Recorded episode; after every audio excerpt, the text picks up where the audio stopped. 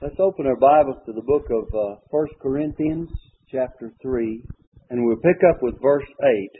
We read verse 7. The last part of verse 7 says, But God that giveth the increase. One would plant, another water, but it was God that gave the increase, and so does He today.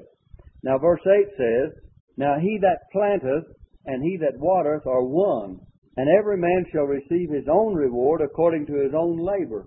Now, if you look at that very carefully, you'll see that they're not one individual. Eh, the man that plants, the one that planteth, and he that watereth are one, but they're one in purpose or in the work. Because in the next statement, you'll see that every man shall receive his own reward according to his own labor. So they're separate in, in their labor or as individuals, but they're one in the work that they're doing. Whether one plants or one waters, it's all one work. It's the Lord's work.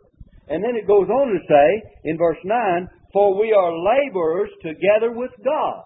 So the one that plants, the one that waters, all are workers together or laborers together with God, for it is God's work. And it says, Ye are God's husbandry, ye are God's building. Now notice that we move from the fact that we're talking about planting and watering to a building. We're moving out of the uh, agriculture or the vineyard or whatever you might want to call it, being God's husbandry, unto God's building and using a different symbol here for the things of God. Now then it says in verse 10, we're going to see the foundation here of the building, according to the grace of God which is given unto me, as a wise master builder. Paul said he was a master builder. He's like the superintendent or the foreman or the one that uh, leads in the building and uh, knows what it's all about from the beginning to the end, carries it through, understands it thoroughly. And he says, I have laid the foundation, and another uh, buildeth thereon. But let every man take heed how he buildeth thereupon. For other foundation can no man lay than that is laid, which is Jesus Christ. So the foundation for this uh, church at Corinth was laid by Paul. The foundation of any church has to be, must be a true foundation. And every church must have a good foundation. And the only foundation is the Lord Jesus Christ. Christ must be the only foundation of any true church. And if he's not the foundation, then the church has nothing to be built upon. And Paul not only affirms that the church at Corinth had a good foundation, but he's saying as much as that Jesus Christ is the one and only true foundation. Other foundation can no man lay than that is laid, which is Jesus Christ. Not only the foundation of our faith, but he's the foundation of the church. He truly is the foundation of our faith. We have no one to stand upon and to rest upon and to depend upon but the Lord Jesus Christ. He is the one that is the Savior. So, in that sense, He's the true foundation.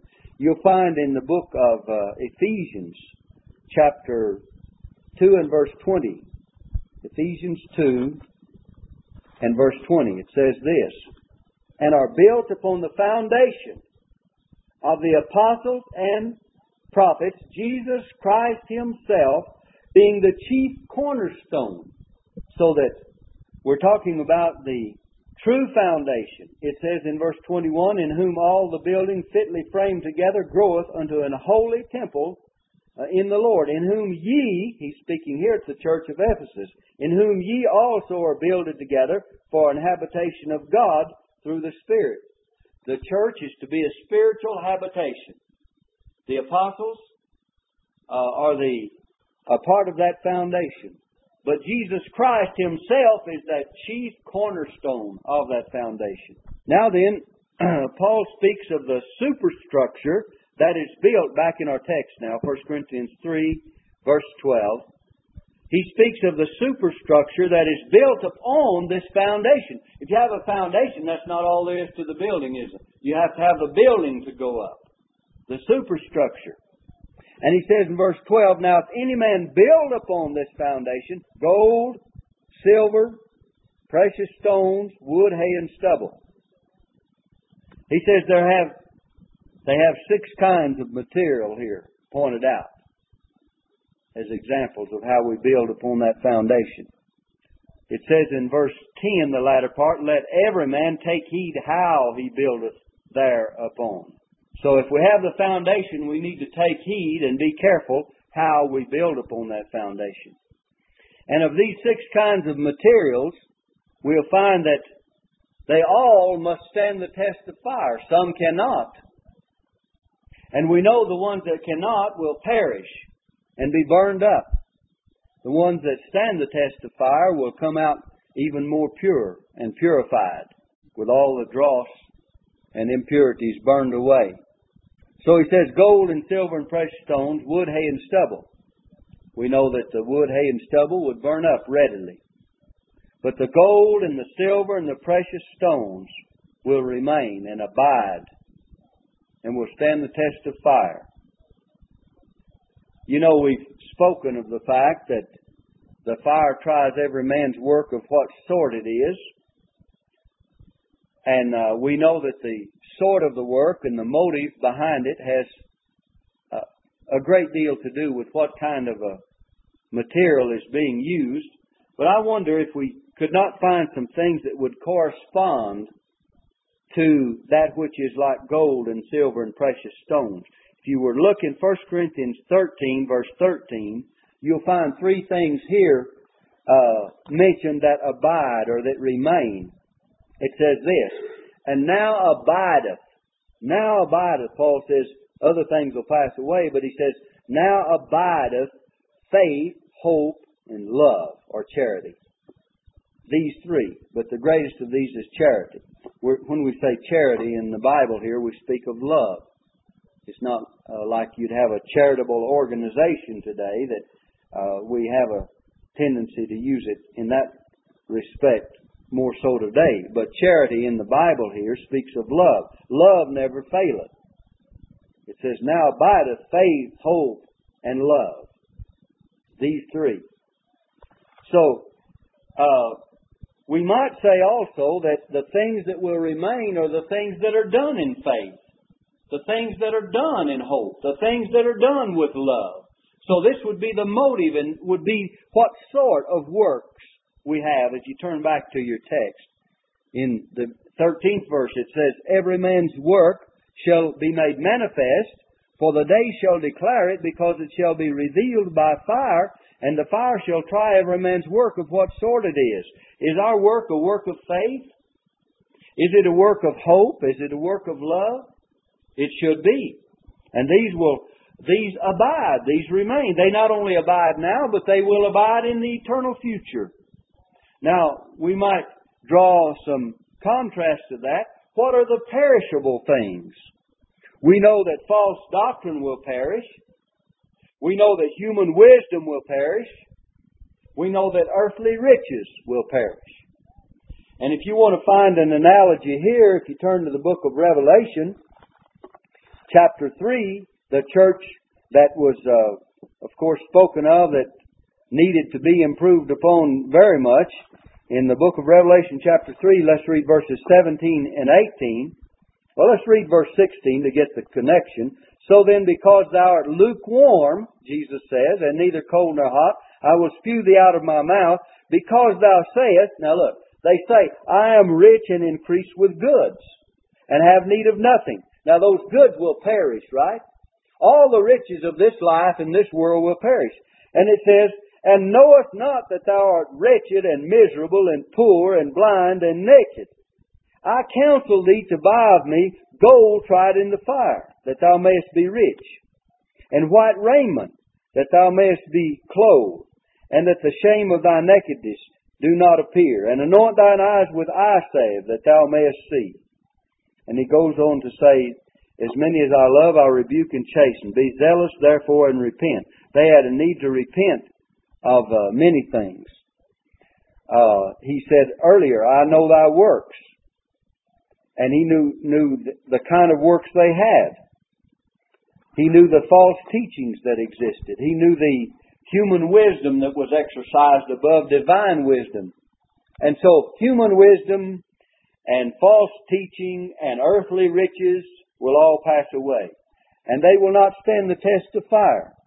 We know that all the works that are classified as perishables shall be uh, tested by fire in the future at the judgment seat of Christ, and then we'll find that they will go up in smoke and will not stand that test of fire. Let's look at verse 14. 1 Corinthians 3, verse 14. If any man's work abide which he hath built thereupon, he shall receive a reward. That should indicate to you and I that our work that we build, we know that we have the foundation. He's Jesus Christ. We know that it wouldn't do any good to build if we had not the foundation because it wouldn't stand. We know that building upon that foundation, we must use the right kind of materials or else they will not stand in the day of testing. And our work should be such as would be faith, hope, and love. That would stand the test of fire, that would abide the fiery trial. And it says if they do, the man will receive a reward. So we ought to be very careful that what we do in the Lord's work, we do in faith. Faith in the Lord Jesus Christ. Faith that, that, uh, all that's done is for His glory, and it will work out for our good. And it's done in hope. We read this morning in our lesson in first in Colossians, the first chapter, the hope which is laid up for them in heaven, and it's revealed by the truth of the gospel. So every Christian has a hope. It's called that blessed hope. And we look forward. It's an aspiration of the things of the future beyond this life. The Bible says if in this life only we have hope in Christ, we're of all men most miserable. If it if our hope is just for this life alone, then it's not the hope that the Bible is speaking of. We need to have that hope for the future.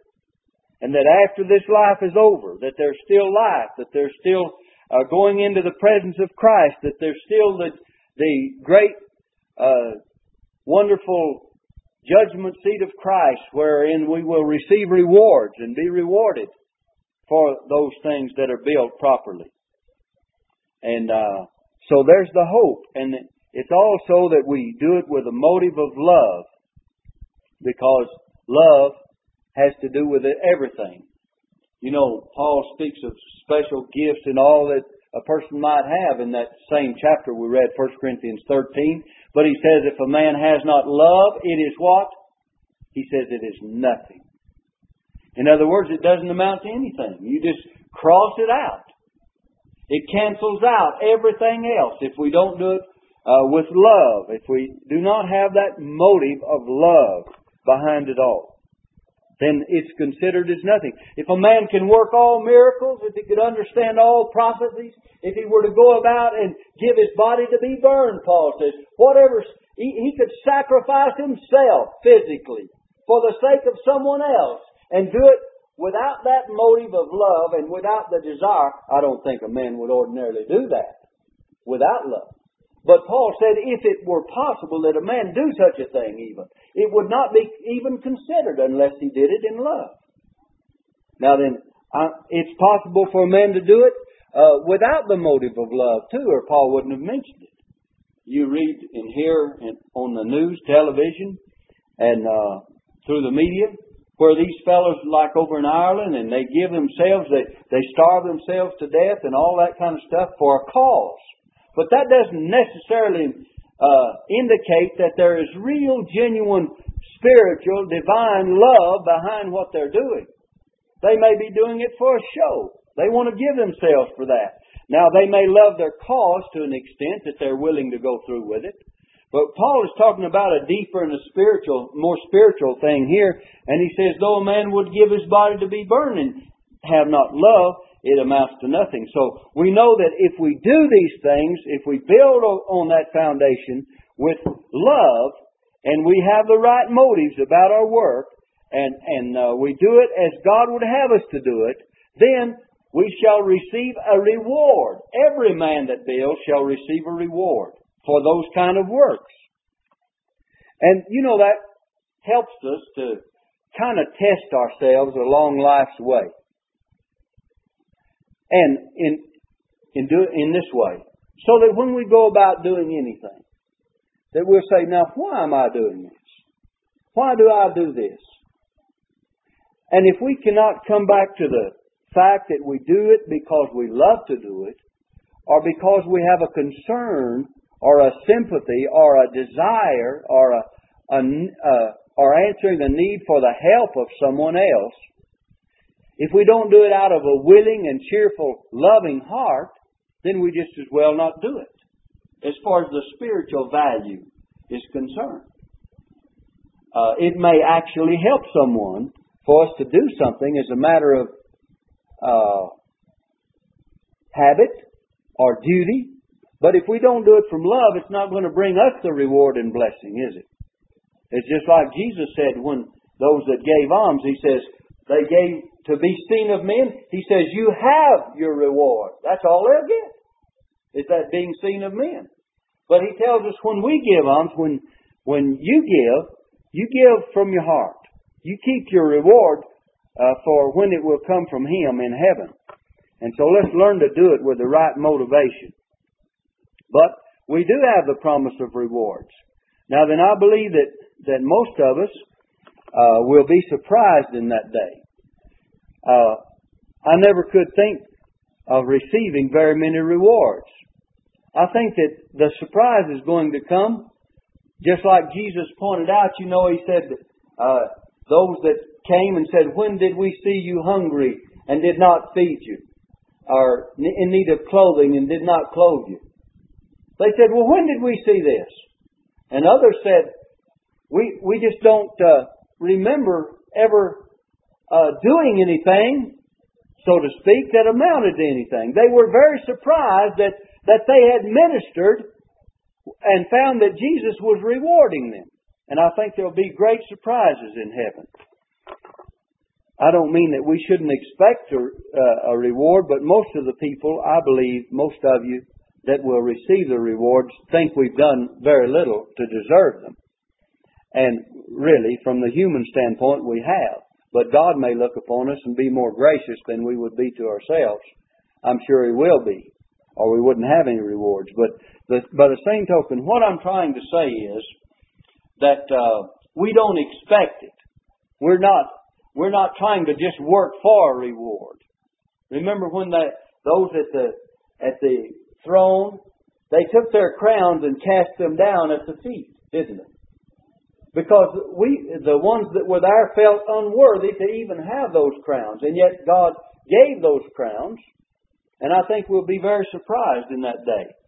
I know that if I have one, I'll be happy and thankful. I hope all of mine doesn't go up in smoke, but I do hope that I uh, receive some kind of reward, and I'll be thankful for it. And if it pleases the Lord to give more, and if it's so it, well, and it's according to His grace, well, I'll be thankful for it.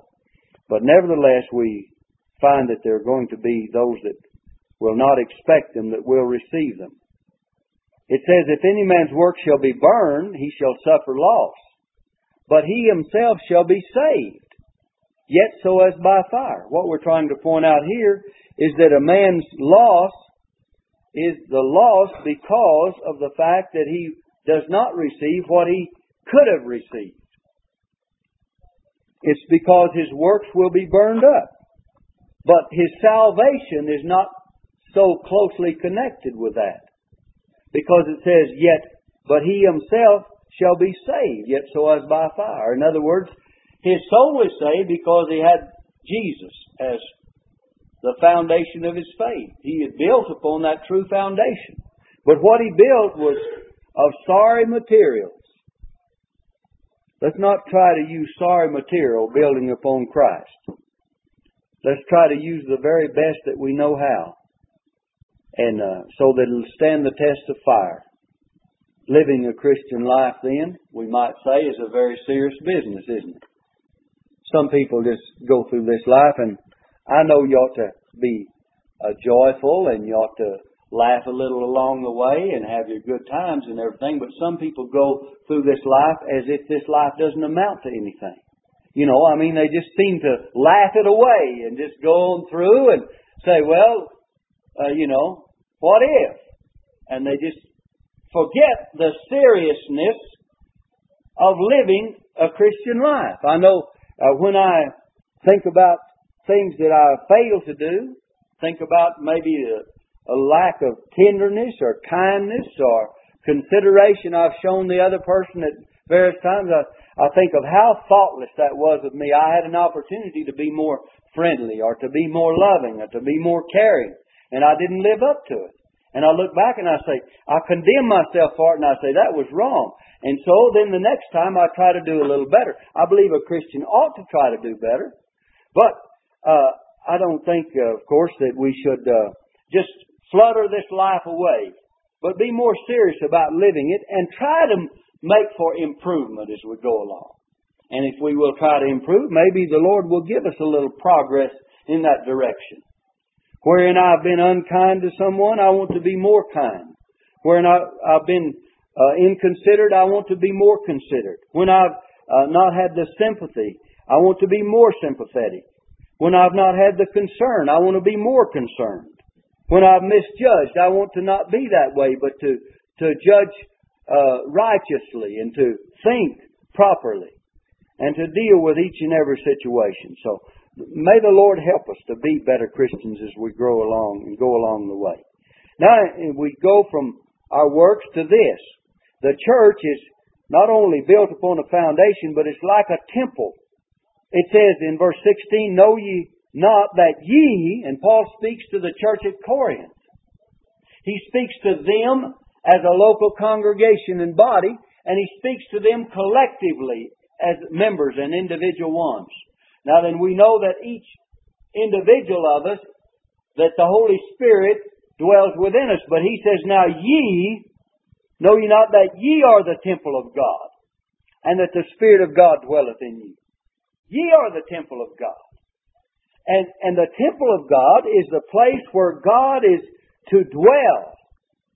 He lives in that temple. You take the picture from the Old Testament. God's presence was in that temple of old, and his very Shekinah glory was in the presence of that holy place, the most holy place, I should say, because there was a holy place in the most holy place. And he was there dwelling between the cherubims, the Bible speaks of, above the Ark of the Covenant, in the most holy place, behind the veil and within the veil, was God's presence. Now then, that's where he dwelled, in that tabernacle first in Moses' day, in the temple later. In Christ, He was the temple of God upon this earth, and God dwelt in Him. The Bible t- tells us that uh, that He was the dwelling place of God, and we know that uh, now the dwelling place is the church today. It says, "Ye are the temple of God," and it says, in verse uh, 17, if any man defile the temple of God, him shall God destroy, for the temple of God is holy, which temple ye are. Now the word is plural here. The word has to do more with the individual, more than with the individual, I should say. We know, as we've already stated, he says, Your body is the temple of the Holy Ghost, which you have of God. I believe you find that over in the sixth chapter. But uh, nevertheless, each individual believer is, of course, a dwelling place for God. It says in uh, 1 Corinthians 6, verse 19, What know ye not? That your body is the temple of the Holy Ghost, which ye have of God, and ye are not your own. And speaking individually now, and you're, for ye are bought with a price. This is you are. Therefore, glorify God in your body and in your spirit, which are God's. So that every Christian is a dwelling place, but you as a church Back in our text now, verse 18 of the third chapter. Pick it up, verse read again verse 17. For the temple of God is holy, which temple ye are. Now it says, Let no man deceive himself. If any man among you seemeth to be wise in this world, let him become, let him become a fool that he may be wise. We're told here that the wisdom of this world uh, is not for you and I. Even if we seem to be wise in this world, we ought to lay it aside and, for the sake of gaining real wisdom, become as a fool as far as this world is concerned. that he may be wise. In other words, let's lay aside worldly wisdom in order that we might attain to spiritual and divine wisdom. It says in verse 19, For the wisdom of this world, look at it carefully, is foolishness with God. For it is written, He taketh the wise in their own craftiness. Now then, the wisdom of this world, as far as God is concerned, it's just like foolishness to Him. The wisdom of this world, among the people of this world, and those that really glory in worldly wisdom, that's the greatest thing uh, for them. They think that's the greatest, is to have worldly wisdom. But God says in His sight it's foolishness. Because God's wisdom is far greater than that of man. And even so, He says, For it is written, He taketh the wise in their own craftiness. Now verse 20, And again, the Lord knoweth the thoughts of the wise, that they are vain. He even knows what the worldly wise thinks. And their thoughts are altogether vanity in comparison to spiritual things. Have you ever heard people talk and put all the emphasis on worldly wisdom and worldly things and just completely uh, disconnected whatsoever with any spiritual or heavenly or divine wisdom? And it's all related to, to this earth, this life, nothing else matters. Uh, the scientific wisdom and knowledge that men have, the worldly attainments and achievements that men have, the professions that they, oh, they're just good at everything on this earth. But listen, it says here, God says He knows the thoughts of the wise, that they are vain. It's just like vanity. Ecclesiastes says, old Solomon, he said, all is vanity and vexation of spirit. We find that when the Lord classifies the, the things of this earth and the things of this life, apart from having a connection with spiritual and eternal things, all of it, if it doesn't have a bearing upon spiritual and eternal and heavenly things, it's vanity. And he says, all is vanity and vexation of spirit. The thoughts of the worldly wise, he says, he knows them, that they're vain. You go back in the book of Ecclesiastes and you'll find all through that when it's talking about uh, earthly things, human things, human knowledge, human wisdom, uh, human attainments, uh, human progress, uh, possessions of this earth, all temporal things. He says all is vanity and vexation of spirit. And he looked at everything under the sun. And that's the way uh, Solomon classified it. And he says here in verse 21, Therefore let no man glory in men. Let no man glory in men. If their wisdom, if the worldly wise, if their thoughts are even vain, so that God says He, he knows their thoughts and they are vain, then why should we glory in men which are vain in the sight of God? and that all they think about is vanity. We certainly should not glory in them. We're warned not to glory in men in any way, not to glory in princes even. We're to respect and we're to uh, understand that men have a certain certain dignity. We believe in the dignity of all men, but we don't believe in in setting any man up as an idol and we should not set them up as an idol. We should not set them up to glory in. It says, For all things are yours. What does it mean, all things are yours? You mean all things? Look, whether Paul or Apollos or Cephas or the world, or life or death, you see some of these were wanting to claim a special attachment to Paul, some Apollos, some Peter, some the world, but he says, the world or life or death or thing present or things present or things to come. All are yours. In other words, the Lord has made us uh, to be inheritors of His blessings, whether it comes through Paul or Apollos or Peter or whether it's the blessings He gives us in this world or in this life or in the life to come or even in death the things that are present or the things that are in the future. He says, all are yours. Now then, on what basis? And ye are Christ. We belong to Jesus. We belong to the Lord. Ye are Christ. We're His possession. And Christ is God's. Remember, the Bible says that you're heirs of God and joint heirs with Christ. So we find that every believer is blessed with these many wonderful things, that all of it comes through the Lord, and therefore we should not glory in men. Now then, I don't know how far we'll get, but let me give you this quickly. I want to point out, uh, first of all, in chapter 4, verse 1, we're going to see God's ministers, or God's servants here, and we'll develop it as we go along. In verse 2, we'll see God's leaders, leaders and what they're to be as stewards, and etc. But let's pick it up verse by verse, and I won't try to give you an outline at this present time, but just look at some of it. Uh, you might title this chapter God's Leaders, because it has to do with those that lead. It says in verse 1, Let a man so account of us, Paul says, as the ministers of Christ and stewards of the mysteries of God.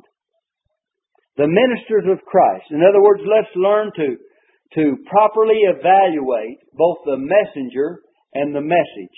He says the ministers and the stewards of what? Of the mysteries of God. The message that they have. Now, God does have ministers. And God does call them. He instructs them. He empowers them, and they are His servants to carry out His work. They are His messengers, but the main thing is not the messenger. Paul says they should be recognized as messengers. Let a man so account of us as of ministers of Christ. They're to be recognized as ministers of Christ, but the main thing is their message and stewards of the mysteries of God. That's the important thing that you find in verse 1. Look in verse 2. God's leaders here are to be stewards. It says, moreover, it is required in stewards that a man be found faithful. God's leaders then, as his stewards, are responsible to God. They're to be faithful. They're required to be faithful. The Bible teaches that some are unfaithful. If you read over in the book of Philippians, and I won't turn over there and, and give you the the uh, places right now, but I'll just uh, mention it that Paul spoke of some that preached Christ not of of love, but of contention, and then he preached some of good uh, that they preached in good faith. So, but it's required of stewards that they be found faithful. You know, there are many servants of God. The deacons are servants of God.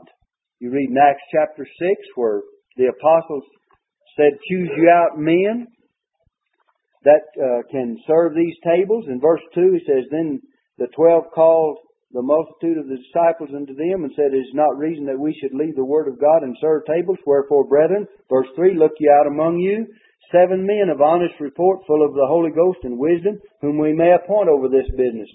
And this serving has to do with being a deacon or a ser- of service in that way in the physical and material way. Now we know that some of them later on, we find Philip was one that was chosen and he preached, but he was an exception to some of the others. And Stephen, he gave a message and was stoned to death, but Stephen was chosen and Philip and then others. Stephen and Philip stand out as those that were not only serving in this capacity, uh, other than the apostles, but we find that uh, they were preaching as well and giving their witness and preaching the word. But all of God's children are to be servants in the way that they're able to serve. If you turn to the book of Romans, the last chapter, chapter 16, verse 1, it says, I commend unto you Phoebe, our sister, which is a servant of the church, which is at Cenchrea. So you have this particular lady that was a a servant in that church.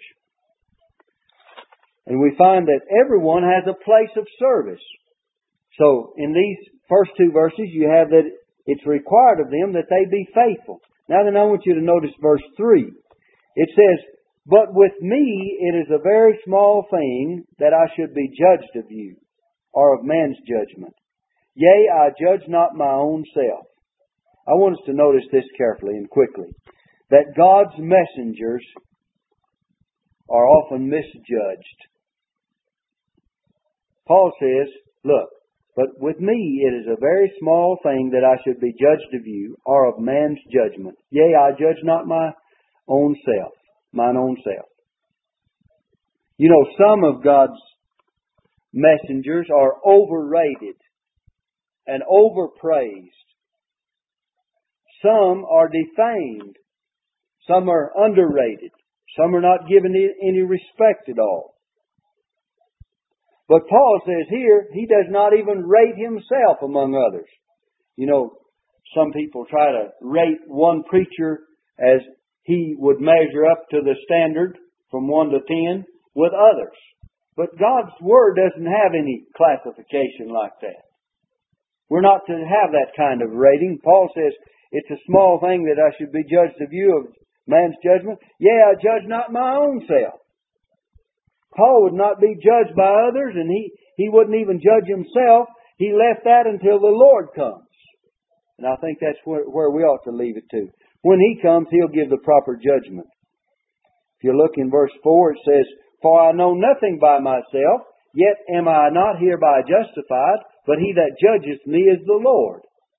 We have one that'll put us, that will rate us properly and judge us properly and classify us properly. And we'll leave that up to Him, not up to ourselves.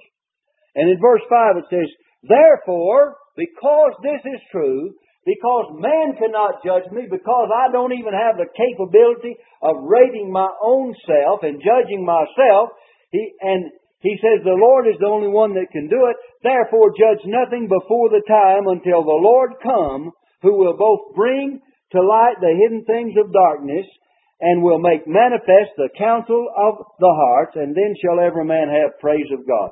In other words, he's saying here that there will be a day that all will be taken into consideration, that God will be the judge. And we'll leave that up to Him. Let's not do it before time. Let's wait until the time and let Him take care of it. That's His business, not ours. So I'd like for us to pick up in our next lesson with verse 6.